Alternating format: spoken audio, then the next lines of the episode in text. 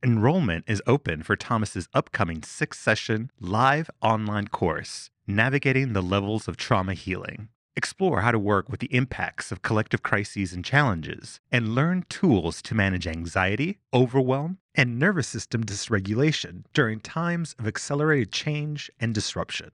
In this all new curriculum, Thomas and expert guest speakers will engage in ecosystemic practices to collectively explore our resilience, agency, and capacity to stay present and find deeper meaning. Click the link in our show notes to learn more and enroll, or go to www.navigatingthelevelsoftrauma.com.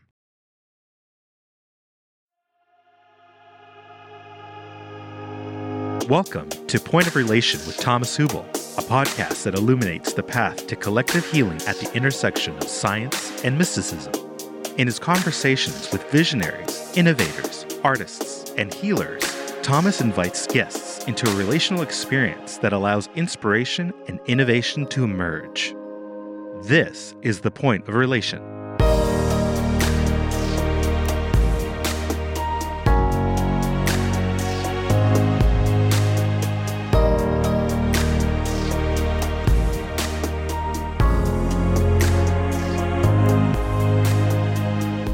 Following interview was recorded during a previous Collective Trauma Summit, an online gathering convened annually by Thomas Hübl to share ideas and inspire action for healing, individual, ancestral, and collective trauma. Visit collectivetraumasummit.com to listen to featured talks from our most recent summit and sign up to be the first to know when the next summit is announced. Our guest for today's episode is Gabor Mate. Dr. Gabor Mate is a Hungarian Canadian physician, author, renowned speaker, and expert on a range of topics including addiction, trauma, stress, and childhood development. He is the best selling author of books such as When the Body Says No and The Myth of Normal. We hope you enjoy this conversation. Welcome back to the Collective Trauma Summit 2022. My name is Thomas Hübl, and I'm the convener of the summit. And I'm very delighted to sit here again with Dr. Gabor Mate. Gabor, very warm welcome this year again. It's nice to be back with you. Yeah, I was looking forward to our conversation because your new book, like the myth of normal, is something that I'm deeply interested in, and I think we we share like a passion there. So let's. I would love to go deeper with that, and uh, maybe to start us off when the myth of normal.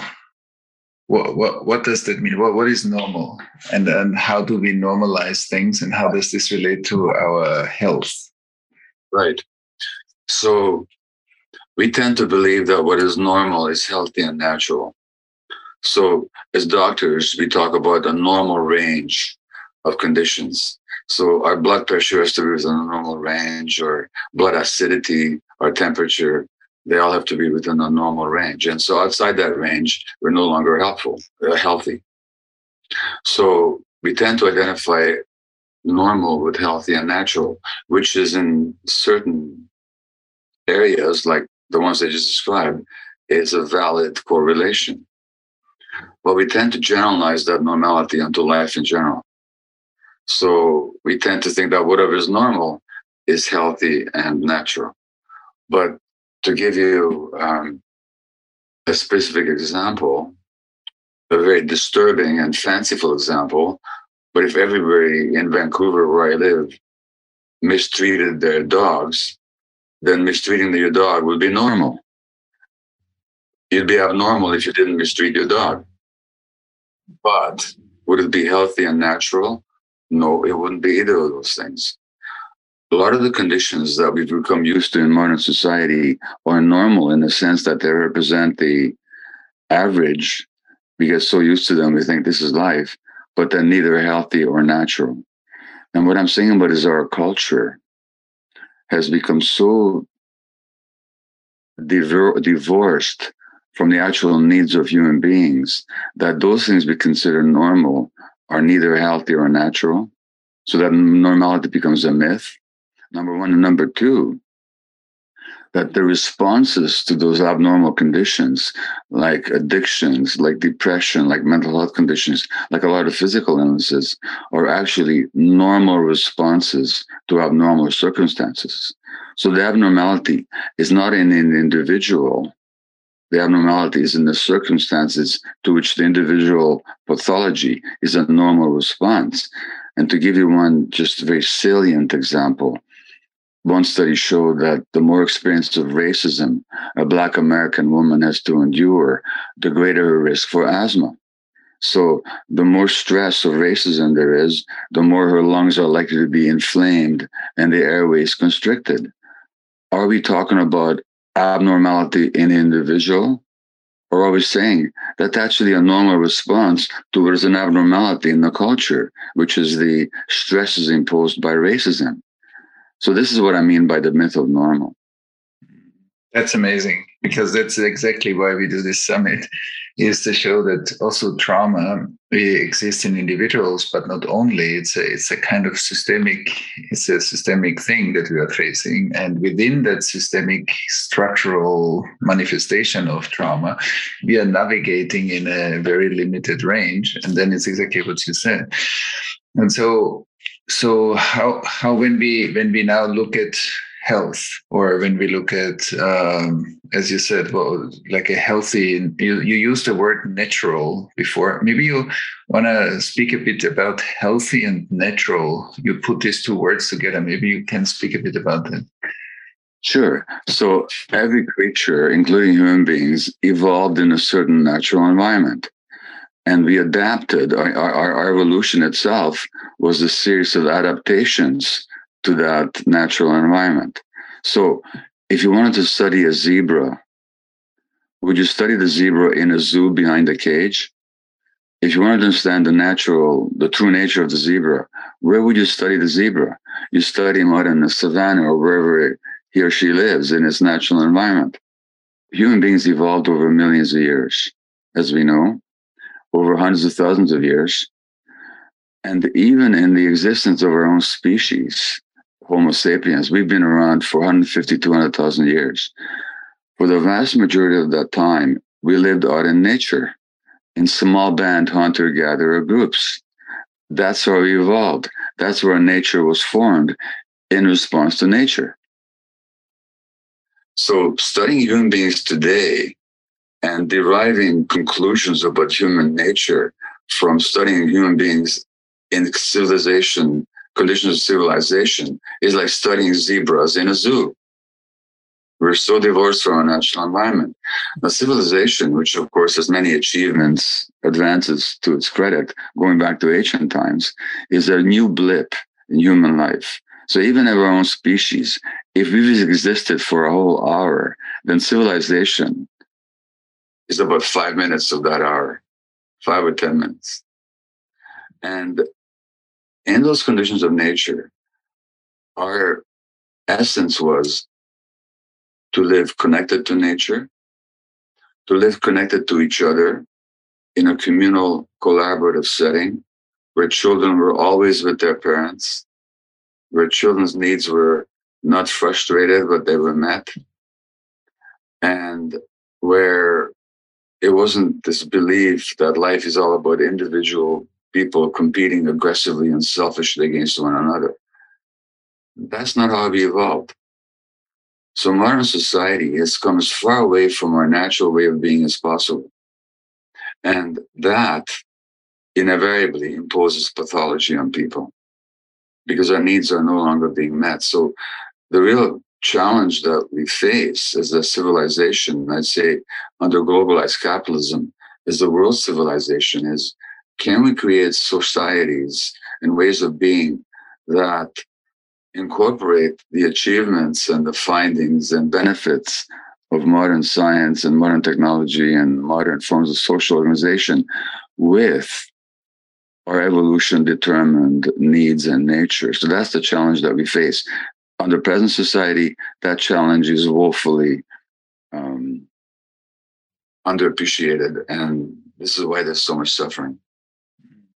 So when um, when I look at the at the process of a let's say an indi- a traumatized individual client and and you see different symptoms emerge. So behind those symptoms there are kind of deeper underlying processes that are that are responsible for the symptoms.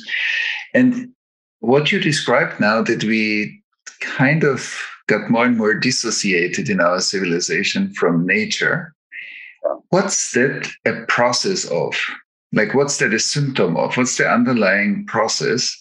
Like how do you see the development? How come that we are for such a long time uh, in alignment with nature and then in the last five minutes of the hour we jump out of alignment and whatever we are kind of a bit disconnected from from our natural environment. Can you speak a bit to to how that starts? Well, I can talk about it how it starts historically, and I can talk about how it starts on the individual level. Uh, you know, historically speaking, um, what happened was that as soon as we developed agriculture and we began to develop um, accumulated wealth, then uh, there began a process of society dividing into classes those that controlled and those that were controlled. Hunter gatherer groups tend to be fairly egalitarian. Even if there's the chief, the chief doesn't control everybody. The chief has a certain purpose, but he's under the umbrella of the community. Once you start having private property and wealth and ownership, and then is the attachment to wealth and to power, then what you have is the imbalance of the suppression of the matriarchy in favor of the patriarchy so that there's a real imbalance between the, the feminine and the masculine. What we call feminine and what we call masculine are both aspects of every human being.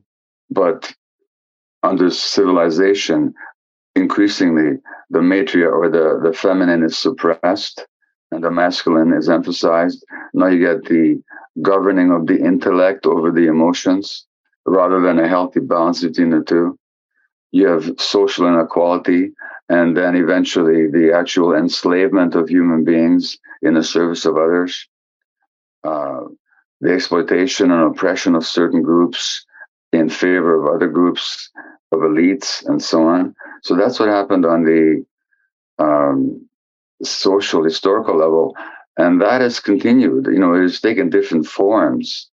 You know, in ancient Greece, you had slaves. In ancient Rome, you had slaves. Uh, then you had the upper classes, then you had the common people in between. In modern society, there's been a gradual exacerbation of inequality, so that even under COVID, inequality greatly increased. The people that had got a lot more, and the people that didn't lost even more. So that this of inequality, which has been a feature of civilization, has become grossly exaggerated to the point where something like eight individual own as much as the bottom half of human beings in terms of wealth. I mean, that's incredible. And that's going to have huge impacts. So that's on the social, economic, political level.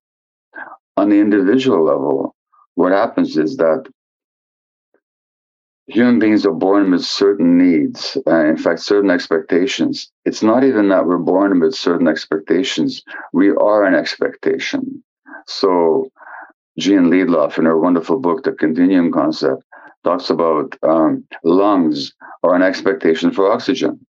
In other words, lungs don't expect oxygen, they are an expectation for oxygen. Lungs evolved because there was oxygen around. If there's no oxygen, there'd be no lungs. Human beings are born as expectations for what? Unconditional loving acceptance, continuous presence and contact and attachment with nurturing adults the capacity to experience all our emotions, all our emotions, from pain to grief to anger to anxiety to, to joy. Um, we're expectations for free play out in nature. Now, the more these expectations that we're programmed with via evolution are frustrated, the more traumatized we're going to be, even if we're not treated badly. So that modern society, because of the parenting advice we give to parents, I could step back a moment and say this begins in the uterus. The the infant in the womb has certain expectations, is certain expectation for a stress-free environment. Mm-hmm. Now, the more women are stressed during pregnancy, the more chance of their kids are having mental health problems later on, and behavioral problems, and learning problems. The more animals are stressed during pregnancy under laboratory conditions, the more their infants are likely to become addicted to substances as adults. So, already in the womb, we have certain expectations. Then we are an expectation for a certain kind of birth. Now, in the modern world, internationally, the cesarean section rate is now close to 40%. It should be around 10 or 15%. 10 or 15% of the time, cesarean sections are essential to save the mother's or the, and or the baby's life and health. Beautiful modern advance. 40% is a heavy-handed interruption and interferes with the natural process. Birth is a process is designed by nature to not just to get the baby out of the womb, but to prepare the baby for life outside the womb. Natural birth releases certain hormones in mother and baby that prepares them for that bonding relationship. Now, again, in a certain percentage of cases, it's absolutely life saving to have the availability of expert medical intervention. But to have it like that more about close to half the time now, that's an interference with natural expectation for a process that was designed beautifully by nature. That's just pregnancy and birth.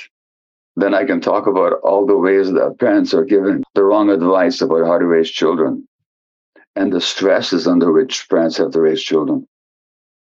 So even if conditions are not what you might say are overtly traumatic, children are still being wounded by the lack of natural development that this society denies them. So this is a condition that beats trauma on a massive level, even if we avoid war and abuse and neglect and sexual exploitation, which of course are very prevalent. We're living in a traumatizing society. Mm-hmm. And, and you're speaking about the one side of the coin that is mm. the needs that we have that need to be met as we grow up. The other yeah. side of the coin, maybe you can speak to that a bit too, is like every one of us, I believe one of our needs or expectations is our creative output. So there's what needs to come in and there's what needs to go out. And maybe you can speak a bit to like what it means to have the freedom of one's creative expression in the world, or if that's kind of boxed in and we we can't give our contribution to the world because we are kind of stuck in circumstances. So maybe you can speak to that part too. Absolutely. So I talked about the needs of children, but as adults, we also have needs these are needs are also ingrained in us through evolution as part of our nature. These are not luxuries. One of our needs is connection and contact with other human beings. This society isolates. The, the incidence of loneliness is going up and up and up and up dramatically to the point that Britain has had to appoint a minister for loneliness. That's how bad it's become.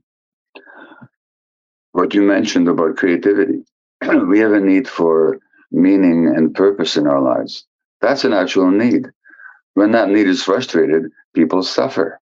Now, what happens is for a lot of people is that they have this, and and when, and when the Bible says that uh, we created in an image of God, we are created in the image of God. God, the Creator. We are meant to be creators ourselves, not uh, automatic producers of goods or products or behaviors, but we're really creative agents where it's our vision and our creative dynamic that brings forth something new in the world. That could be different for you, and it is different for you than it is for me. And and and it's a very individual thing, but it's it's a need that we have. The modern society, in many ways, suppresses people's authentic selves, expects people to fit in with other people's expectations, expects us to work very hard to be um, acceptable and admirable in the eyes of others, which doesn't necessarily have anything to do with their own creative urges. Our creative urges and our authentic selves might want to lead in a totally different directions. But if the threat is that if we follow our own inner guidance, we won't be so acceptable to society or to other people. In that tension between what I call authenticity versus attachment, very often the authenticity loses out so that we can stay connected. But that means we're giving, giving up a part of ourselves. And that's a huge stress. And that stress shows up in both physical and mental illness or alienation or a sense of frustration or a sense of what is my life all about anyway? You know? And so now we can use that frustration if that frustration shows up rather than being frustrated about being frustrated. We can say, oh, what is my system organism trying to tell me? Mm-hmm. How have I strayed from being authentic towards seeking acceptance and attachment at all costs? So it's a it, it can be a creative tension, but at the base of it is what you allude to, which is that our need to be our, our authentic creators in our lives, not just in our lives, but of our lives. Beautiful. Yeah, I completely agree.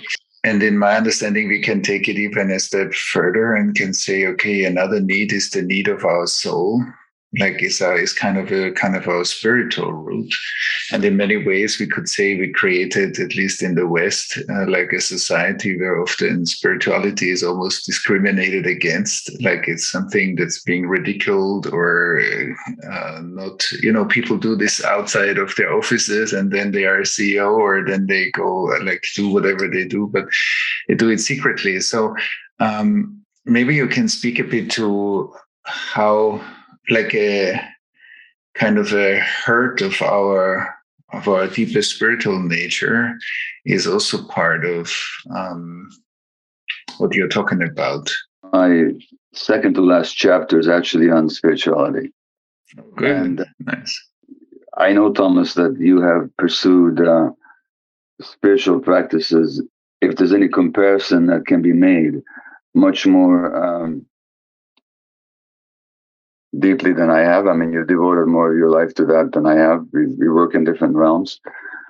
Um, so you probably have a deeper answer to your question than I might be able to give you. But but for me, despite my very rationalistic mind and training, and even my prejudice against religion, I say prejudice based on my childhood experience because when I was growing up, uh, barely having survived the Holocaust. Um, I often talk about this. There was a joke in Eastern communist Eastern Europe where I grew up.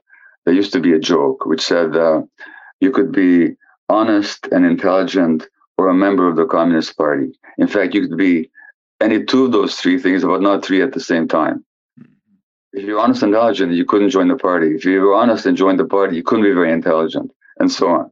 Now, I had the same attitude towards God the God they were teaching me about, that God was omniscient, all good, and omnipotent, all good, all seeing, and all powerful. I rebelled against that because if God was all good and all powerful, he couldn't know very much. Because if he did, he wouldn't allow my grandparents to have perished in Auschwitz or almost sent me there as an infant. Um, if God was all good and all knowing, he can't be very powerful. Because if he was powerful, he would have stopped it. So I was really hostile to this whole idea of the God that they were selling me. I just didn't make any sense to me. But I also noticed in myself a real anger whenever even God came up. Now, why was I angry? I could have dismissed with those ideas. What was the anger? Because I so badly wanted to believe in something greater than myself.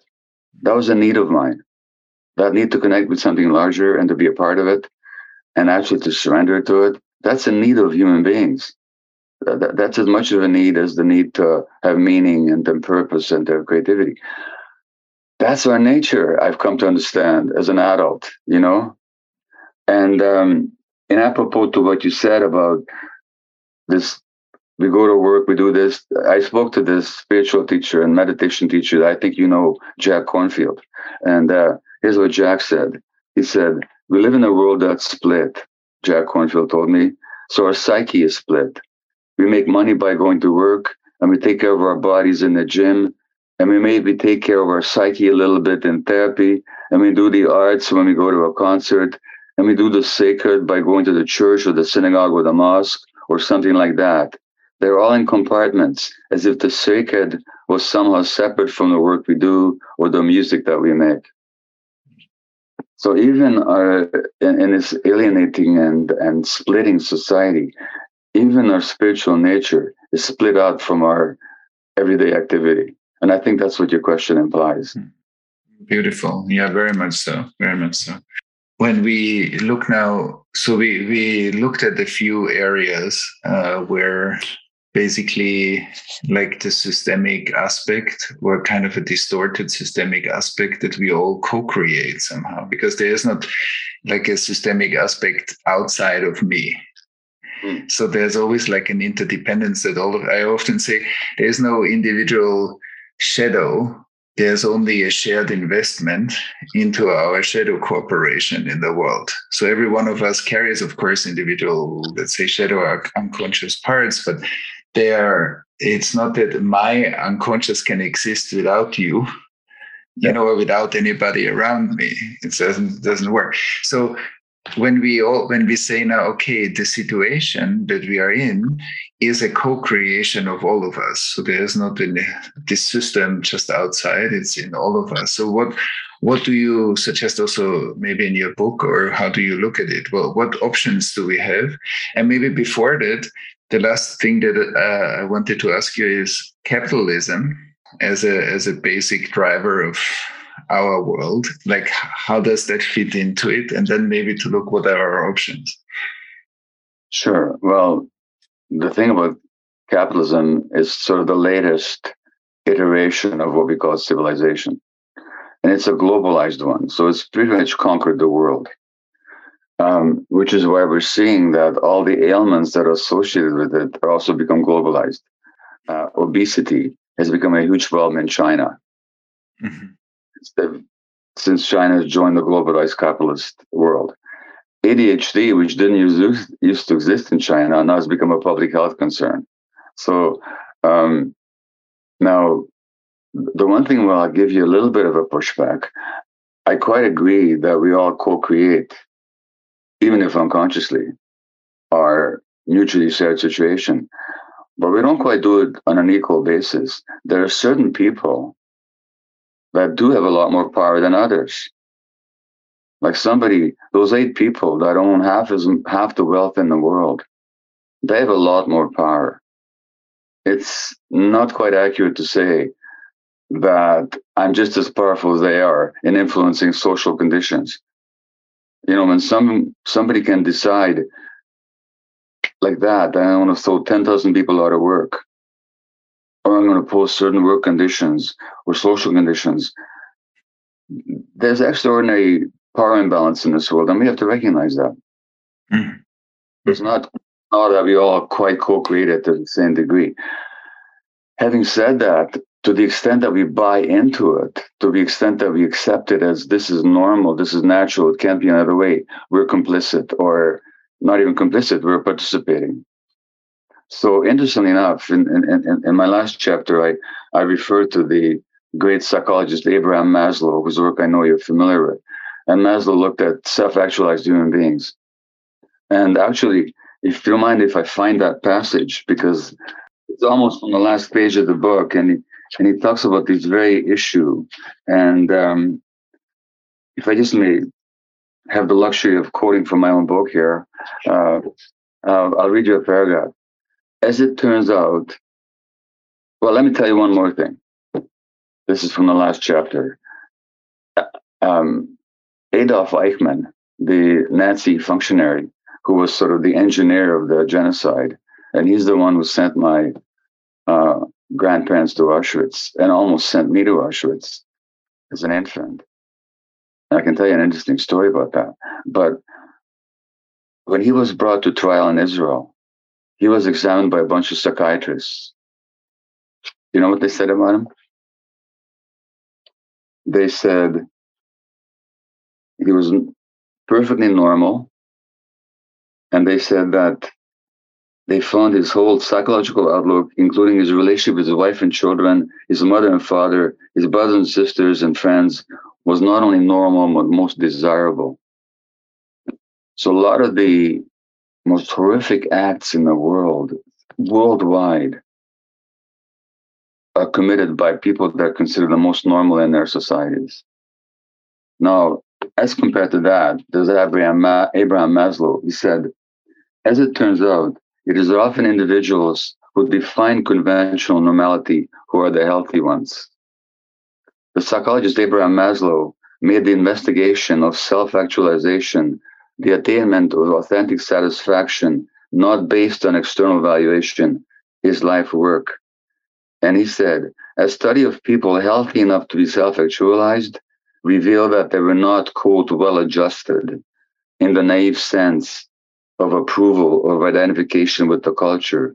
These healthy people, he suggested, had a complex relationship with their much less healthy culture. So these people chose authenticity versus fitting in. As a result, they were much more creative, much more self-actualized. They were not they were not automatic rebels. They were not sort of political enraged activists. But when it came to values, they knew who they were and they knew how to diverge from the values of their much less healthy culture. So that's the level on the individual level or on the group level when you and I work with groups is, is, is, is, the guidance as to how you find what's authentically true for you, even if, and especially if it contradicts the values of the very unhealthy culture that you belong to. So it's really of being in the world, but not of it, as a phrase that I'm knew that BOL used quite a bit. But that's that's the essence of it. Mm. And it's difficult because it goes against our programming and it goes against social expectation. What I like is the distinction that you make is the total conformist and then there is but then there is a kind of a rebellion against that and then there is another like self-actualized is actually something else there's a freedom that allows us to choose differently. And that choice is really that's very powerful what you're saying. I like it very much. And i would just want to underline that that's different than being against something is choosing something else. And and i think that's very powerful. And so when you when you when we look now because in in my understanding the question is if of course there are power structures and so on but let's stay with the part of all of us that participates in some way in this kind of world. And like when we bring in trauma now how how is the dimension of individual ancestral and systemic trauma now part of the whole the whole situation that we are in? I know you you dealt with trauma for many many for a long, long time, and uh, like when you see when you work with clients or when you work with groups, how does the trauma and the unconscious trauma component that is maybe systemic add to what you laid out now through the entire conversation? I'll, I'll give you one specific example, and let's see if that approaches what you're inquiring about. So, situation of women, for example. Now, women have 80% of autoimmune disease. Women have double the risk of PTSD. They're much more likely to take antidepressant medications than men. Now, mm-hmm. is that an individual pathology on the part of half the population? Or is it a manifestation of the sensual suppression of the feminine mm-hmm. and the subjugation of the feminine to the masculine under conditions of patriarchy. And what you find with autoimmune disease, it has a lot to do with self suppression. So very often the woman gets autoimmune disease because this society expects women to suppress their own healthy anger.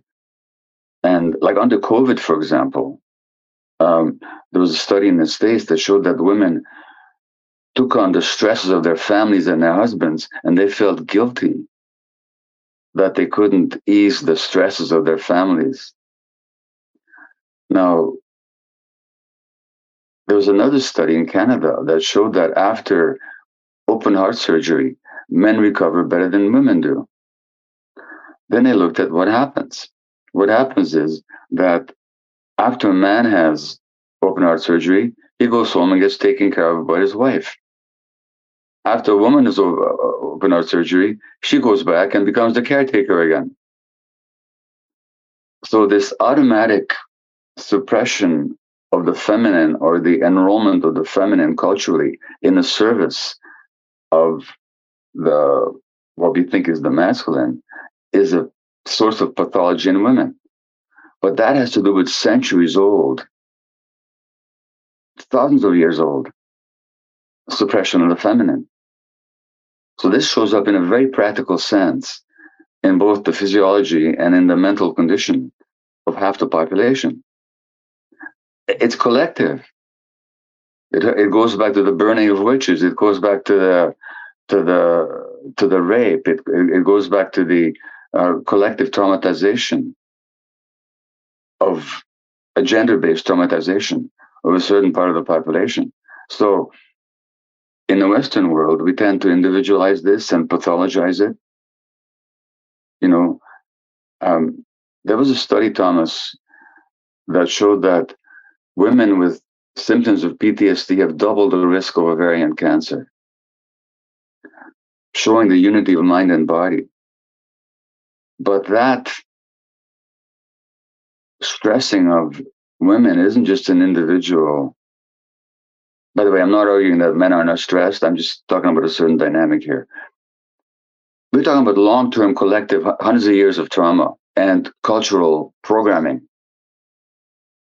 Now, when that intersects with race, for example, then you get the situation where Black or colored or non-Caucasian women have multiple the risk of autoimmune disease, even higher than Caucasian women. And in Canada, an indigenous woman has six times the rate of, of, of rheumatoid arthritis than that of a non-indigenous non-woman. This is in a population that never used to have rheumatoid arthritis. What we're looking at here is just one example, is the manifestation of collective trauma showing up in the physiology of individuals. No, that's beautiful. Exactly. And um, and that and, and what is beautiful, what I hear through your words is that individual health doesn't make sense without the collective environment that that individual health is part of, because they are not separate. It's it's one condition. And and so I think that's a very powerful because that's what I sometimes call interdependent medicine, but it's it's how do we how do we dispel or melt that kind of hyper individualism and take more and more in account what you said right now. I think that's very powerful.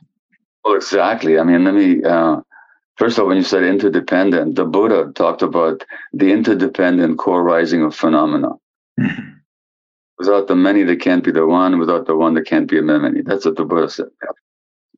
Then there's this. Uh, I have a, a book on my my uh, desk here. It's called uh, "Healing the Mind Through the Power of Story," and it's uh, by an American um, med- uh, physician and psychologist called Lewis Mehl-Madrona, who's of native Lakota Sioux tradition. And Lewis told me that in the Lakota tradition, apropos to what you just said, when somebody gets sick, the community says, Thank you your illness is manifesting the dysfunction of our whole community. Exactly. Exactly. So your healing is our healing. You just happen to be the sensitive one who is manifesting something that's true about all of us. Now, the strange thing, or maybe not so strange thing, is that's ancient traditional wisdom. But it's also modern science. Modern science has shown the interdependence of the individual bio. I call it interpersonal biology. Our mutual friend Daniel Siegel talks about interpersonal neurobiology. Well, as a physician, I take that a step further and I say, not just the neurobiology is interdependent is, is interpersonal, so is our biology in general, which means that illness in an individual is a manifestation of a collective phenomenon so that what you call interdependent medicine is not only traditional wisdom, but maddeningly it's also the latest modern science. And I say maddeningly because even though the science is there, medical practice ignores it. And that's always like how long it takes until the newest insights seep into yeah. the mainstream culture. I mean, that's uh, that's that's often like. Or in this case, the oldest insights. Exactly. Because the Buddha said it 2,500 years ago. You know? right. So maybe that's still the future for most of us. Uh, yeah. and uh, I wanted it's so rich, and I have so many ideas when we when we speak. Um, what are ways? Because in one way, I believe radical relationality, which means sense making, like cognition and sensing unified, is i believe one one remedy for what what we talk about. Because in a way we need more and more collective awareness of these collective structures that you're talking about. And the question is how how to induce this growing collective. And your book is one way to do that. But maybe you can speak a little bit how do we wake up collectively of the like within those collective structures that we were all born into. Like the, that kind of collective field conditioned every one of us. So there's by nature part of it is invisible to us given the conditioning. So what can we do in order to take a little bit what's like the last 150 years of individual therapy and all kinds of stuff? Like how do we take that to to a collective level? Maybe you can speak a bit to that well i mean first of all i have to confess i don't have a totally satisfactory answer to that because i don't know how to wake people up you know like you know the, the expression you can lead a horse to water but you can't make him drink mm-hmm you can't even lead him to water.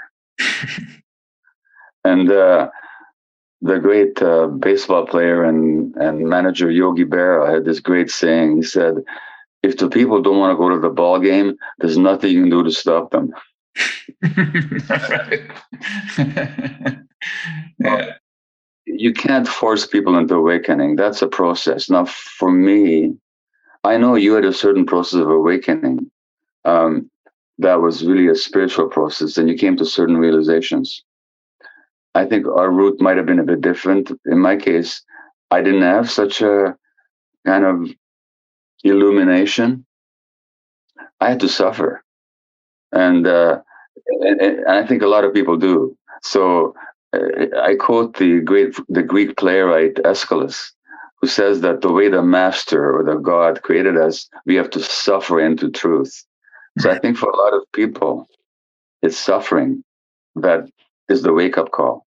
I don't recommend it, but I know that for a lot of people, it's a mental health crisis, it's a personal crisis like a divorce, it's, it's depression, or it's a physical disease that forms the impetus or that in, in, provides the impetus for the wake up. So that the first thing I say to people is when things go wrong in your life, I say wrong in quotation mark, rather than just see it as a problem to get rid of, just ask the question, what, you, what is life trying to teach me here? And in a book, I have a chapter called Diseases Teacher. Uh, I don't recommend disease as a way of learning, but if it shows up, there's often learning that can be gained by looking at it honestly. And if that applies on an individual level, it also applies on a social level. So the world has just been through, in fact, hasn't completed going through this COVID pandemic. Now, we can look upon that as just as a terrible thing to get rid of. And of course, it's perfectly natural that we want to get over it and past it. And I'm very grateful personally, whatever people think of vaccines or so on, I'm grateful for, them personally, because in my medical view, they've saved lives. But that's not enough, because what did COVID could also be a wake up call. If a disease can be a wake up call on the individual level, the pandemic could be a wake up call on the collective level. Now, what did we learn during COVID? Things that we should have learned a long time ago. One is we're all connected as human beings. And then when we lose that connection, we suffer. That's a big teaching. Well, the question is, can we that carry that teaching forward post COVID, or do we go back to the normal that existed before COVID of disconnection and isolation and aggressive, um, selfish relationships? That's one teaching. Another teaching from COVID is COVID wasn't an equal opportunity invader. Certain people were much more prone to fall victims to it. People that were the elderly, who lived, living in neglected, isolated conditions, people of color, people of lower socioeconomic classes. Are we going to allow that learning to help us create a more equitable, less discriminatory, uh, in a racial sense, society? Um, COVID taught us what, what, what, like there was a certain degree of cooperation internationally when it came to confronting COVID. Not as much as it should have been, but there was a lot of exchange of information. How do we tackle this global burden globally? What if we ask the same question about the climate? Of which is as great a threat as COVID ever was, not just in the future, but already in the present. So, are we going to learn these lessons? Are we going to let this disease be our teacher? Are we going to suffer into truth? I'm not convinced that we are, but I'm saying if we're to move forward, that's the attitude we have to take. Is how, what can we learn from our collective suffering? That's very much true. It's uh, so. What I also hear is like the deep. I think one of the deep answers that you also gave right now is that if if our suffering and problems will not fall prey to the repetition compulsion of the trauma, the original traumatization, which is splitting something off.